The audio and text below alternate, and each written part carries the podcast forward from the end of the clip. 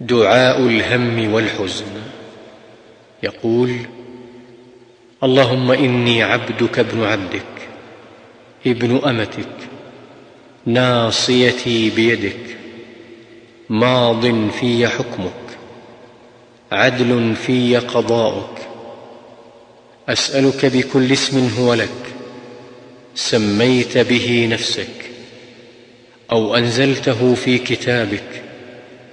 أو علمته أحدا من خلقك أو استأثرت به في علم الغيب عندك أن تجعل القرآن ربيع قلبي ونور صدري وجلاء حزني وذهاب همي.